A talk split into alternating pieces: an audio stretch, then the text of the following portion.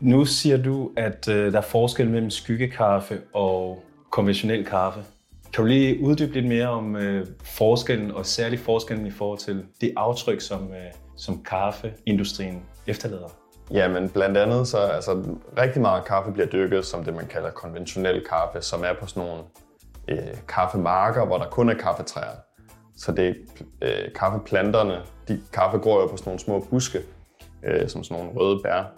Og her står de her kaffetræer, de står virkelig tæt sammen og i fuld sol, for at man kan få så højt et udbytte som muligt. Men der er så til gengæld ikke rigtig noget biodiversitet.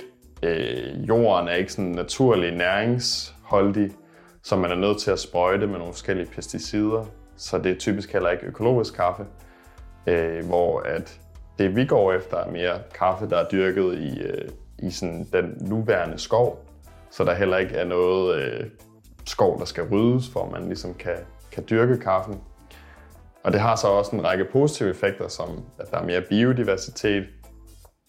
Der er nogle store træer omkring, som har nogle store rødder, blandt andet, som ligesom gør, at jorden heller ikke forsvinder, hvis der nu kommer et kæmpe regnskyld. Det ser man nogle gange med sådan de mere konventionelle kaffemarker. Og ellers så gør det også, at de store rødder fra træerne omkring, det suger rigtig meget naturlig næring ned fra jorden, som så kommer op igennem træet og op i bladene, og så falder bladene ned og afgiver næring til selve kaffetræerne. Så det gør også, at man er mindre afhængig af at skulle bruge pesticider osv., så man kan dyrke økologisk kaffe. Det er ret interessant, fordi kaffe har en aktie i forhold til det generelle klimaaftryk, som for eksempel køer også har og så videre. Kan du lige forklare om, hvorfor det er så vigtigt at tage kaffen seriøst faktisk, når vi tænker på bæredygtighed? Der bliver jo dyrket sindssygt meget kaffe på verdensplan, så det står jo for, altså der er jo rigtig mange, rigtig meget skov, der blandt andet bliver ryddet.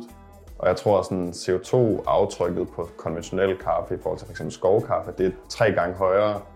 Blandt andet også fordi, at du ikke har nogen træer omkring, der kan suge og optage CO2'en. Og lige i forhold til hvilken rangliste den ligger på, så kan jeg ikke huske det specifikt, men det er ret højt. Altså, jeg tror, det er inden for top 10 i forhold til afgrøder.